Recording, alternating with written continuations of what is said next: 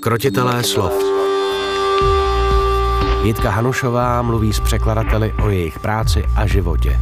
Každý měsíc na Hostcastu.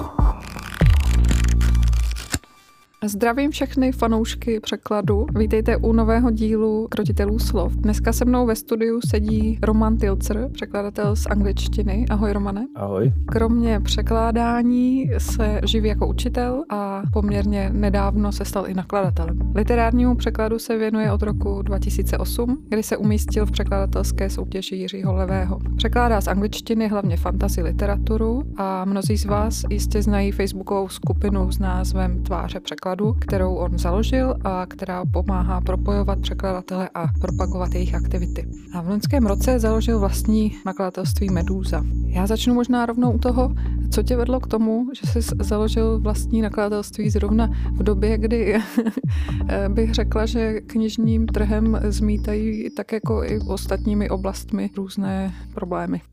Já jsem vlastně měl v úmyslu vydávat knihy už dlouho, jenom jsem prostě neměl ten potřebný impuls k tomu, abych to opravdu uskutečnil. A vlastně ta pandemie mě trošku pobídla v tomhle.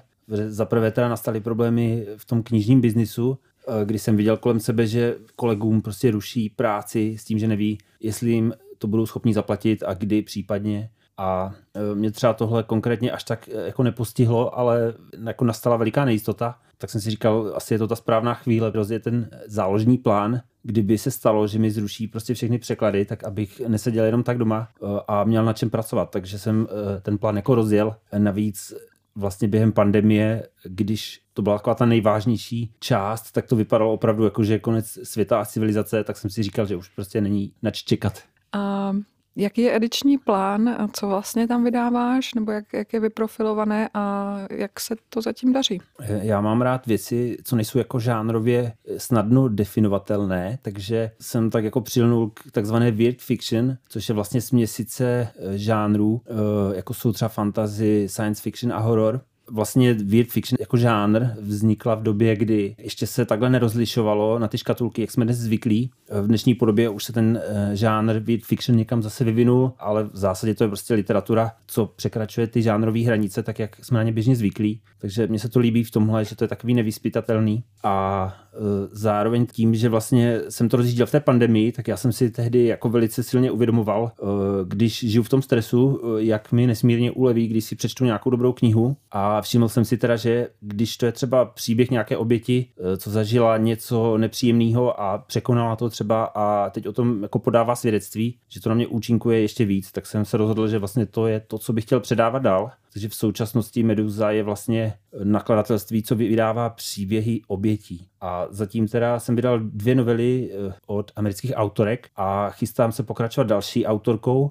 K tomu jsem teda vydal ještě pár povídek různě po časopisech nebo na internetu, ale jako postupuji opravdu pomalu, zatím 1 knihu ročně, takže ten plán není jako moc obrovský. A příběhy obětí, to znamená, že je to non-fiction nebo je to zbeletrizovaná nějaká autobiografie? Je to vlastně zbeletrizované.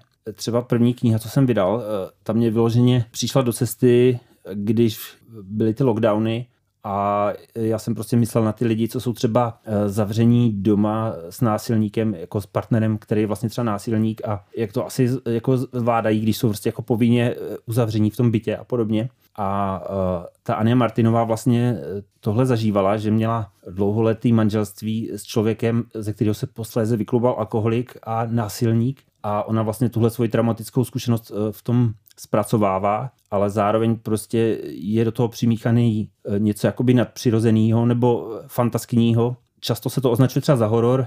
Ve Španělsku, kde to vyšlo a neměli proto tu nálepku weird fiction, tak tomu zase říkali, že to je science fiction, protože je to prostě jako těžko uchopitelný. Takže ona tam dala ze svého života hodně, ale zároveň to je teda vlastně jako fantastický příběh částečně. Částečně to je civilní z naší současnosti a částečně tam je ten fantastický prvek. Takže někdo by třeba řekl, že to je magický realismus. To taky není úplně ono. Je to velice těžko uchopitelná věc, no. To mi napadá třeba to finské Podivno, který takhle podobně taky pracuje. Jo, to je ku podivu, asi, nebo ne ku podivu, ale je to asi trefná poznámka, protože autorka vlastně měla mámu Finku. Ona je napůl Finka a myslím si, že tady v téhle tradici taky jako trošku se pohybovala. Oni měli velikou knihovnu, hlavně teda otec zase byl velice sečtělej a vedl ji vlastně k literatuře, takže myslím, že i ta finská stopa tam je. Takže to je jeden titul z tvého nakladatelství a ještě něco dalšího vyšlo? Druhá kniha se jmenuje ironicky Ta, co jde první. A to mě zase přitáhlo z toho důvodu, že se tam autorka vlastně vypisuje ze své frustrace z knižního provozu, když to tak řeknu, protože pracovala dlouhá léta ve dvou velkých amerických nakladatelstvích a mně to bylo blízký z toho ohledu, že ona už je jakoby v té fázi, kdy už toho má pokrk a vidíme tam ty postavy, jak tam přicházejí třeba plný nadějí a těch iluzí o tom knižním biznise a ona už je ta zahořklá, zničená prostě a potřebuje se z toho vypsat. Tak je to velice těžko jako popsatelná kniha. V zásadě je to vlastně příběh zaměstnankyně tohohle korporátu, která už je tím tak ubitá, že to má opravdu pokrk a pak nastane jako den, kdy ona jako získá pocit, že to je poslední den jejího života a rozhodne se teda dát jako průchod tomu vzteku a té zlobě, co v sobě nosí. Takže se tam jako rozjedou takový šílený jako události přímo v budově toho nakladatelství. To se budu muset přečíst. Jako doporučuji to lidem právě z knižní branže, myslím si, že by je to mohlo zajímat, ale zároveň teda je potřeba upozornit, že to je líznutý takovouto tradicí kosmické hrůzy, jako hororu, jako psali H.P. Lovecraft a podobně. Na to ona tam často odkazuje, takže je to vlastně taková jakoby kosmická hrůza přesazená do korporátního prostředí knižního světa. Takže je to trošku taky taková šílenost. No. Neměl jsem odvahu tuhle knihu vydat jako první, ale pak už jsem si nedokázal v tom déle zabraňovat a zdá se, že to mělo docela úspěch, takže říkal jsem si, když už vyšlo tohle, tak teď už jako asi můžu vydat cokoliv. A ty knihy si překládáš sám, nebo plánuješ třeba pak zadávat i někam dál? No, zatím jsem to dělal všechno sám. Problém teda je, že mě to na jednu stranu hrozně trvá, protože vlastně vydělávám si překládáním knih na vydávání knih a to je docela taková jako nevděčná kombinace a nestíhám rychleji a na druhou stranu na to nemám ani moc jako vlastně prostředky. Je to tak, že ta moje Medúza je úplně jako mikronakladatelství, takže v tuhle chvíli ještě se na to úplně necítím, že bych někomu zadal práci, ať pro mě udělá překlad za desítky tisíc, protože nevím, jak bych potom vyšel s tou knihou, ale určitě bych se k tomu chtěl dopracovat a už jsem zatím začal podnikat i určitý kroky, ale ještě teda pořád je to hudba budoucnosti, no. A co třeba nějaké křty nebo nějaká propagace těch děl? Pracuješ na tom nebo promýšlel si tu strategii? Já jsem se jakoby přilepil na tu komunitu těch hororistů, protože obě ty knihy vlastně mají hodně blízkou hororům. První knihu jsem křtil na Hororkonu v Praze v roce 2021 a tu druhou potom zase na festivalu Fantastická Ostrava v rámci jako hororkonové linie, která se tam taky odehrávala. Takže snažím se pracovat i s tou skupinou čtenářů, kteří jako k tomu mají blízko. I po festivalech jezdím, když mě pozvou. To nakladatelství třeba na těch sítích až tak nefrčí. Tam se mi zdá, že opravdu funguje nejlíp, když někde o tom jako osobně pohovořím a ty lidi si to potom přijdou tu knížku prohlídnout nebo si ji potom najdou u nás na webu. Jsme i jako v klasické distribuci, ale nejvíc dělá, když se někam vypravím, někde tu knihu představím a...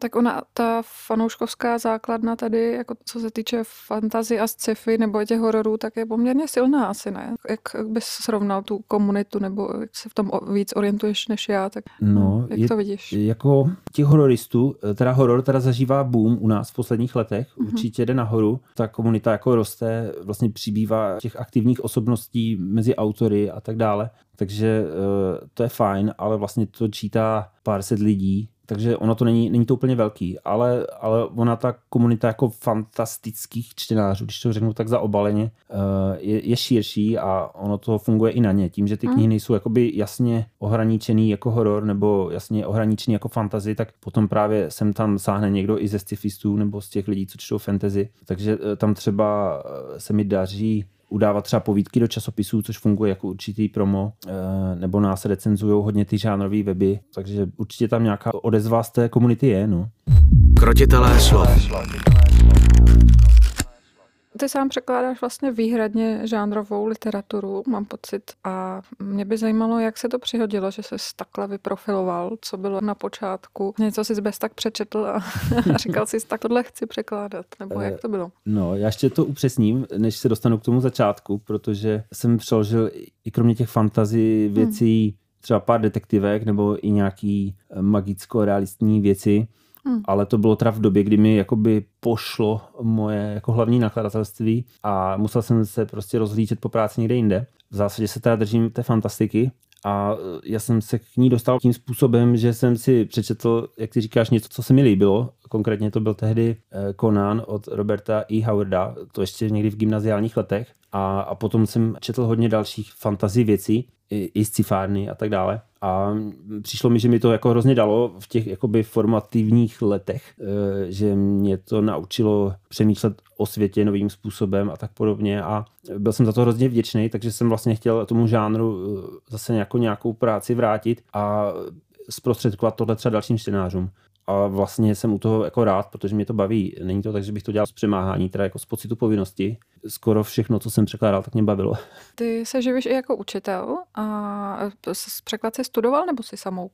Já jsem vlastně překladatel samouk. Tady zase to musím trošku upřesnit. Já jsem vystudoval učitelství, ale ještě během studií jsem začal překládat a měl jsem ten úspěch v soutěži, po kterým jsem se uchytil u nakladatelství, takže jsem místo toho, abych nastoupil jako učitel, rovnou přešel na volnou nohu a překládal. Ale učil jsem potom 5 let, když byla moje manželka na mateřské.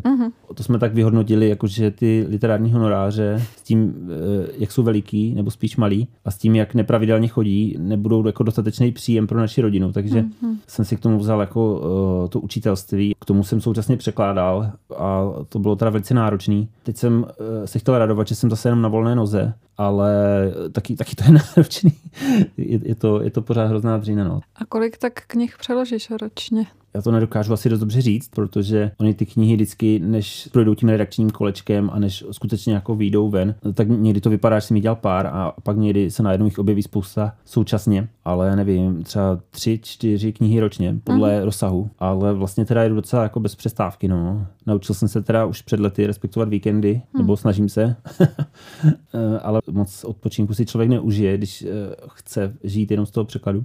A zlepšily se trochu ty honorářové podmínky za posledních pár let? No, řekl bych, že úplně posledních pár let nějaký větší jako růst nezaznamenalo, ale těch třeba 10 let zpátky nebo ještě víc, to bylo určitě mnohem horší. Že jako šlo to nahoru, určitě jo. To byl vlastně taky ten impuls, proč jsem rozjel Tváře překladu, protože jsem to dělal naplno a chtěl jsem v tom pokračovat, věděl jsem, že to chci dělat, že nechci si tu práci řídit něčím dalším, tak jsem začal koumat vlastně, jak se dostat k tomu, aby nám líp platili a dalo se takhle existovat. A od té doby to asi nabralo nějakou setrvačnost a spousta kolegů se přidala a určitě to jako doputovalo k nějakému zlepšení, ale ten covid nás trošku zabrzdil zase. Za prvé teda skutečně to neměli nakladatelé lehký, a za druhé teda to můžou využívat i jako výmluvu, že prostě to neměli lehký a nejde s těma honorářema nic dělat. Takže teď zase trošku stagnujeme, se mi zdá, no. Jako zlepšovalo se to a teď trošku je zase takový šlapání vody a kolem nás kroužití žraloci. No, tak to se uvidí s válkou a krizí, jak dlouho budeme šlapat vodu. Jsi zmínil tu skupinu Tváře překladu. Splnilo to tvá očekávání, to, že jsi ji založil, protože jsi říkal, proč, z jakého důvodu teda jsi ji založil, tak splnilo to tvá očekávání a jak se to vyvíjí dál? Určitě to splnilo očekávání. Dokonce bych řekl, že to i předčilo. Já jsem to založil na počátku úplně jako prostor, kde vlastně lidi můžou propagovat sami svoje projekty, aby teda byli víc vidět a aby se jim dostalo snad třeba nějakého uznání a tím pádem i snad lepšího ohodnocení. A tady teda v tomhle panuje trošku ostych u kolegů, ale vlastně se z toho stala skupina, kde jako informujeme o veškerém dění v překladatelském oboru, částečně i v těch věcech okolo, jako v knižním světě obecně. A nazbíralo si to spoustu fanoušků, teď aktuálně si nejsem jistý, ale asi je nás tam přes 3300, nevím, tak nějak. Mě to jako překvapilo vlastně, jak moc to překladatelstvo mobilizovalo. My jsme kromě toho vlastně založili ještě skupinu Skryté Tváře překladu, která už není jakoby veřejná, ale jenom pro překladatele a tam jsme zase řešili spíš ty problematičtější věci, se kterými se setkáváme během výkonu toho našeho povolání a myslím si, že trošku to pomohlo i k tomu, že pak proběhla nějaká obroda třeba v obci překladatelů. Nechci si teda připisovat obrovský zásluhy, ale myslím si, že vlastně to pomohlo nastartovat i spolky, jako jsou Překladatelé severu. Možná to někomu dodalo tu motivaci víc se do toho opřít. Jo, tak určitě to byla první platforma, kde jsme se tak nějak jako mohli stýkat a myslím, že právě to byla taková ta startovací plocha, od které se odrazily ty další aktivity. Mm-hmm. Já jsem prostě chtěl ukázat, že to je něco, co nás opravdu zajímá a může to zajímat i další lidi a pořád se to prostě rozvíjí někam dál, takže z toho mám jako radost. No. Krotitelé slov. Na čem teď aktuálně pracuješ? Já teď dělám pro Host druhý díl takové severský laděné fantasy. První se jmenoval Stín bohů a teďka dvojka se jmenuje Hlad bohů. Už se teda nemůžu dočkat, až to dopřekládám, protože je to hrozně dlouhá bichle a první díl jsem překládal vlastně ve chvíli, kdy jsem byl úplně vyšťavený z těch pandemických let a do toho přišla válka, takže jsem si u toho střihl takový jako vyhoření a teď prostě ještě jsem se to úplně jako neoklepal a pokračuju dál tou další knihou, takže to mě provází tady těmi bezútěšnými časy. Ale tak to je hlavně jako pro příznivce jako takové té echt fantasy, kde se to tam neustále mlátí. Já jsem z toho asi už trošku vyrostl, ale myslím si, že pořád to má jako svoje čtenáře, to bude úspěšná věc. A co se týče Medúzy, tam nemám popravdě teda tolik času, jak bych si představoval, takže zase to skončí u toho, že budu mít jednu knihu za rok, ale pracuju na ní po kousíčkách. Jmenuje se Rezavé pany, autorkou je Gwendoline Keist, americká spisovatelka, co získala 3x cenu Brama Stokera, takže to už je trošku větší jméno a je to vlastně příběh už trošku retro z 80. let z Clevelandu, kdy to město postihla chudoba, protože se začaly zavírat ocelárny a tady v tom bezútěšném prostředí se začnou odehrávat takové zvláštní věci, že začne docházet k tělesným proměnám u mladých dívek, které vlastně vstupují do dospělosti a mají představovat vlastně budoucnost té oblasti a je to vlastně taková tichá hrůza, jak třeba psala trošku Shirley Jacksonová. Neříkám, že je to úplně stejný, ale je to taková jako znepokojivá kniha o tom vlastně, jak ten mužský svět těch oceláren a té tvrdé práce vlastně deformuje ty ženy a dívky, co v tom žijou a jsou odsouzeny k roli těch manželek, hospodyněk a tak podobně. No. Takže zase pokračuju v trošku takové feministické vlně, na kterou jsem najel i s těma prvníma knihama. Jak se ty tituly vybíráš? Sleduješ třeba nějaká periodika, která jsou takhle zaměřená na tyhle žánry nebo nějaké ceny a potom si sám i kontaktuješ agenta a vybavíš licenci? Já vlastně dělám od všeho jako trochu. Sleduju i ocenění, sleduju weby, hlavně sleduju ty konkrétní autory a autorky, co mám rád, ale hodně teda cennou službu v tomhle mi udělali podcasty, kde prostě poslouchám rozhovory s těma autorama a poslouchám třeba ukázky z jejich tvorby, nebo si pak na jiných webech najdu jako audio jejich povídky a podobně, takže já neustále takhle sonduju. Vlastně už jsem těch typů nazbíral hodně a nemám na to ty kapacity to všechno vydat, takže potom vlastně nastupuje taková fáze jako třídění, co skutečně jako vydat chci, co má ten smysl pro mě v danou chvíli. A první dvě knihy vlastně byly od autorek, co u nás ještě nepublikovali v Česku. Ty u nás byly neznámí a to jsem se domluvil napřímo s autorkou. To šlo jako hladce, rychle a myslím si k oboustranné spokojenosti. A co se týče třeba té knihy, co teď aktuálně připravuju, těch Rezavých pan, tam už vlastně autorka je trošku jako víc rozjetá a nezastupovala se sama. Ta vlastně odevzdala práva svýmu americkému nakladateli, takže tam jsem jednal s ním a to bylo teda náročnější i finančně, ale i teda po té vyjednávací stránce jako celkově, ale myslím si, že ta kniha je tak dobrá, že mi za to stála, že jsme se dohodli, nějak jsme to zvládli. Uvidíme, jak to bude dál pokračovat. Já mám vyhlídnutý všelijaký autory. Už jsem teda se setkal i s tím, třeba že jsem si vyhlídl autorku, která už jako je opravdu světoznámá a tam jsem třeba narazil na to, že práva už zamluvil jiný nakladatel a teď bych se musel s ní domluvit, jestli ano nebo ne, nebo bychom to nějak dražili. Tak na to teď jako nemám opravdu jako síly. Krotitelé slov. Na který ze svých překladů jsi nejvíc pyšný? Z těch, třeba teď z posledních let, je to těžký, jaká záludná otázka. Protože ono ve chvíli většinou, když to člověk přeloží a pak mu to přijde domů, tak už v tu chvíli má pocit, že už to mohlo udělat líp. Já občas jsem měl nějaký reedice, kde jsem se vracel ke starším překladům a prostě jsem to překopával, jak jsem jen mohl.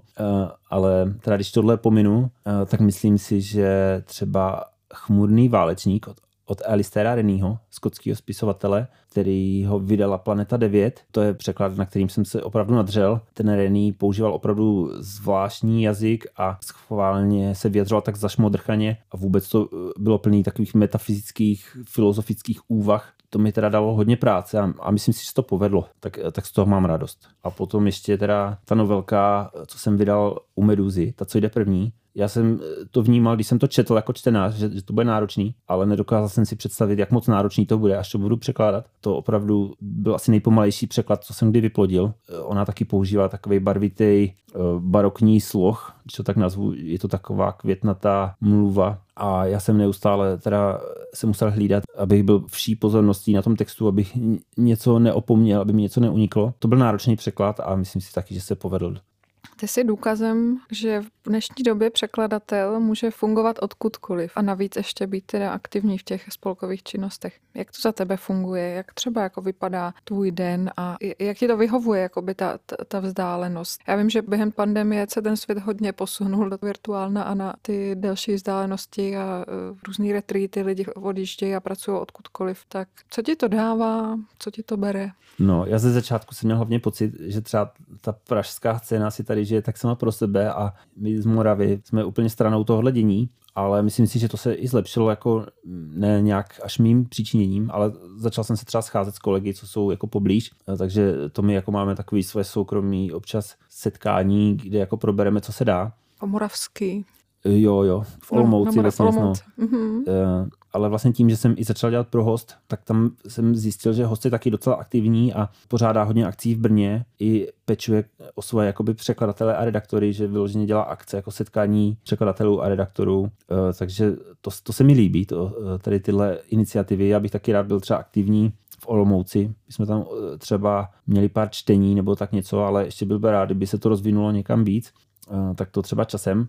Taky jsem se naučil dojíždět do té Prahy. Prostě něco nejde jenom tak jako z domu.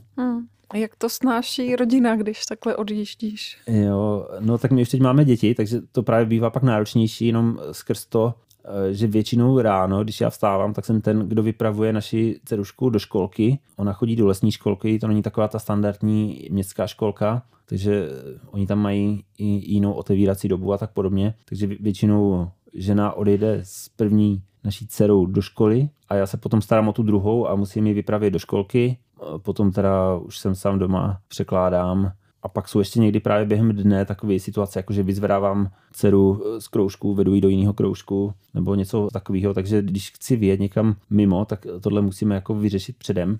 Ale není to úplně nic nezvladatelného. No. Jinak teda nám to vyhovuje, myslím, celé rodině, že jsem doma. Má to teda spoustu praktických výhod. Má to teda i nevýhody pro mě občas, ale mně se hrozně na té práci právě líbí to, že člověk může být sám doma a dělat si to po svým.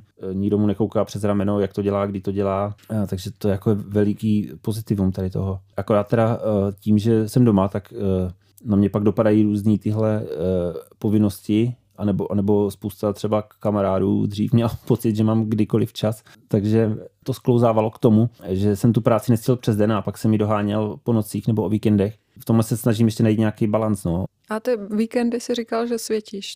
Dřív jsem pracoval úplně ze začátku i o víkendech a to jsem zjistil, že se fakt nehodí. Takže snažil jsem se ty víkendy držet úplně bez práce, ale občas se stane, že tu práci prostě v týdnu nezvládnu, tak jak jsem si přece vzal a o víkendu potom prostě dodělám, co jsem nestihl. Pracuješ systematicky, máš třeba jakoby na den tolik a tolik normostran, jo? Jo, přesně tak, plán. No.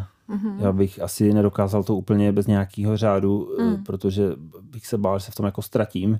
Takže mám opravdu na každý den rozpočítáno, kolik chci stihnout a snažím se to splnit velice urputně, ale nedaří se to vždycky. Často to skončí tak, že mi zbyde pár stránek na víkend. Ale je to teda frustrující, no. To si občas říkám, jak vlastně vůbec můžeme jako odhadnout, jak dlouho ta kniha potrvá, protože tam jsou pasáže, kdy to sviští jako po másle a pak najednou je tam jako zásek, kdy člověk je rád, že udělal pár stránek za celý den a mě to pak jako hrozně trápí, že jsem nesplnil tu svoji normu, ale je to trošku jako taková schizofrenní situace, že člověk by to chtěl stihnout, ale ta práce je jako skutečně nevyspytatelná, no. Že nejde to říct, jako, že to je 10 stran stejných včera, jako bylo dnes. A bohužel teda i tím, že si člověk přečte tu knihu dopředu, tak přece jenom jako tím čtením ještě nepronikneš úplně do hlubin toho textu, takže pak při tom překládání jako je to mnohem náročnější. No, trošku mě v tomhle ohledu třeba překvapil Joe Abercrombie, kterýho jsem překládal pro Laser. To byla taky taková seversky laděná trilogie, taková jakoby vikingská fantasy. To se četlo opravdu jako hladce a pak, když jsem to začal překládat, tak jsem zjistil, že on často dělá takový jakoby vsuvky, jako vsunutý věty někde uprostřed souvětí a s tím pevným anglickým slovosledem to jako neznělo divně, ale ve chvíli, kdy musíš pracovat jako s českým slovosledem, s nějakým aktuálním členěním větným, tak se ukázalo, že to je docela jako oříšek to poskládat tak, aby člověk nevypadal jako idiot. Snažil jsem se to nějak jako vyřešit, aby to vždycky přirozeně fungovalo, ale zavařilo mi to hlavu teda podstatně víc, než když jsem to četl. A nebo teď překládám ještě pro Mystery Press Rika z Melniboné a v druhém díle, který se jmenuje Pevnost perly, ty postavy spolu mluví takovou jakoby velice zdvořilou květnatou mluvou a to teda se čte taky jako velice hladce, ale potom, když to má člověk jako přeložit, tak zjistí, že ty zdvořilostní obraty a fráze taky nejdou úplně snadno jako převést do češtiny. To mě teda taky trošičku potrápilo. To bylo vlastně krátce po tom vyhoření, jak jsem říkal. A já jsem úplně měl pocit, že jsem jako ztratil schopnost překládat, že vůbec jako nevím, co mám dělat, jak to mám udělat, aby to bylo jako adekvátní v té češtině. A to bylo kdy, že jsi, jak říkáš, vyhořel? Který překlad to způsobil? Nebo no, a to, ale nespůsobil to překlad, to způsobily ty okolnosti, protože ty roky s tím covidem byly jako náročný psychicky, byly opravdu jako temný fáze a trvalo to dlouho. A na mě to teda dopadlo i tím, že jak se zavíraly ty školy a školky, tak jsem měl děti doma a nebyl jsem schopný překládat. Takže jsem prostě pracoval potom po těch nocích a úplně jako mě to teda vyšťavilo. A vlastně když už to začalo vypadat, že si vydechneme, tak do toho začala ta válka, tak to už mě jako dorazilo, že já jsem jako nebyl schopný se soustředit na tu práci. No. Doufal jsem z kraje, že to jako velice rychle skončí, takže jsem pořád sledoval to zpravodajství a jako ta práce prostě se nedařila vůbec tak, jak bych potřeboval. No.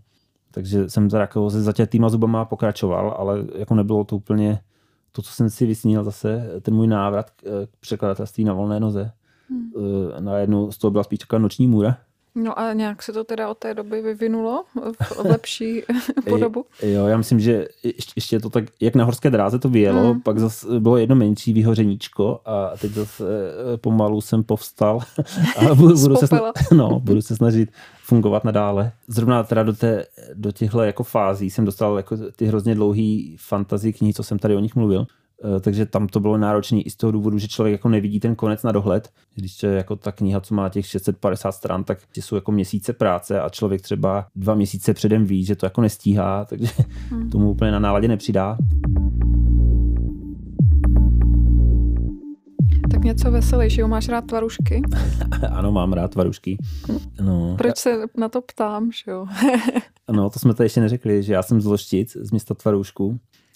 Já bych teda byl rád, kdyby někdo vymyslel veganský tvarušky, což ještě se jako nestalo. Nevím, jestli to vůbec jde, ale zatím teda kupuju tvarušky takový, jaký se u nás dělají. A byl jsi třeba někdy na brigádě v tvaruškárně, když tam takhle bydlíš? Ale to jsem nebyl, ale ku podivu jsem přistoupil na jeden tragický business plán, co vymysleli naši kamarádi a otevřeli jsme si obchůdek s tvarůžky v Olomouci a rok jsme to tam jako se snažili prodávat, takže mám zkušenost s krámku nacpanýho tvarůžkama. Překládal jsem tam taky zabůně tvarůžku. A krámek už nefunguje? Ne. A tam byl hlavní problém, že jsme byli jako 2 páry, co se rozhodli tohle jako podniknout a vždycky, když se mnou něco rozhodnou, tak jsme byli 2 na 2.